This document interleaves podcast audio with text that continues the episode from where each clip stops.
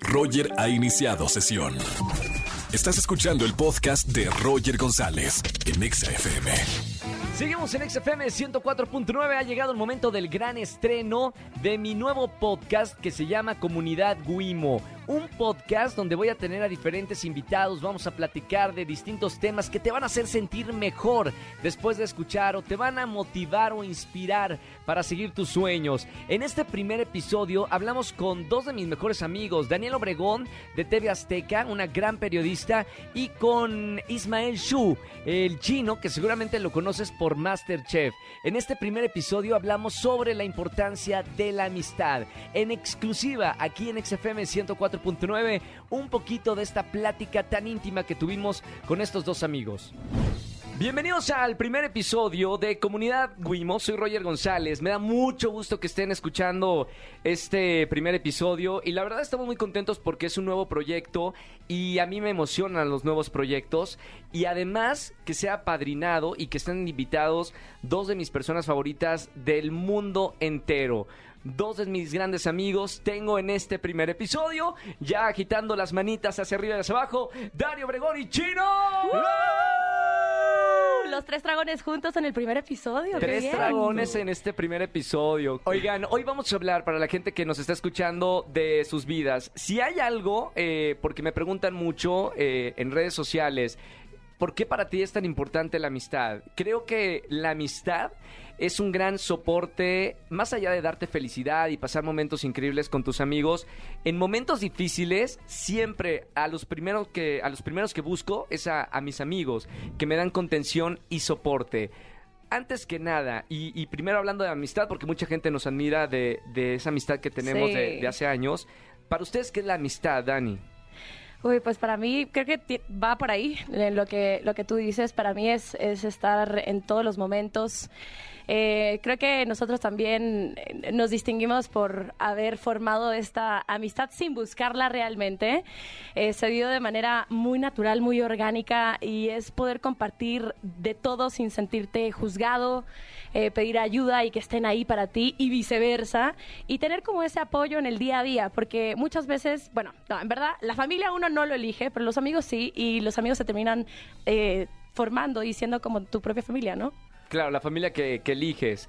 Para ti, chino, con Eh. esa, este, no sé, filosofía oriental, ¿son muy amigueros? ¿Son muy amigueros en China? Pues, pues mira, en China, de, de- de hecho, o sea, en generaciones pasadas la, la gente era muy eh, introvertida, o sea, si, si iban por la calle nadie se saludaba.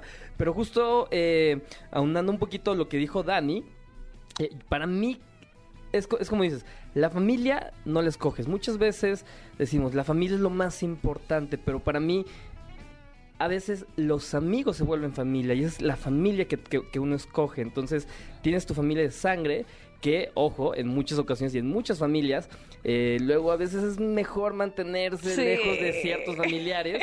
este, pero como te- bien lo decía Dani y bien lo dices tú, eh, los amigos, los amigos siempre están ahí para ti y creo que eso es como un fundamento para eh, mínimo mi, mi estado emocional del día a día. Sí. Chino, ¿cómo es Dani que la gente no conoce? Porque pues ya ves que en televisión seria y claro. pulcra, ¿no? Aparte, e- es completamente, eh, es todo lo contrario, en el sentido de que es súper divertida, es alegre, es súper ex- extrovertida.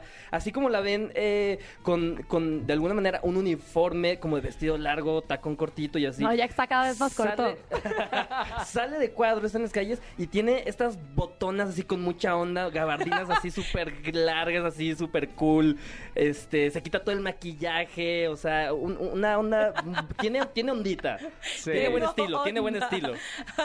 A ver, para mí Dani, Dani es una de las mujeres, y siempre lo, lo he dicho así, una de las mujeres más buenas y extraordinarias que conozco en mi vida. Ay, De me voy a poner a llorar. Confirmo. No, de verdad.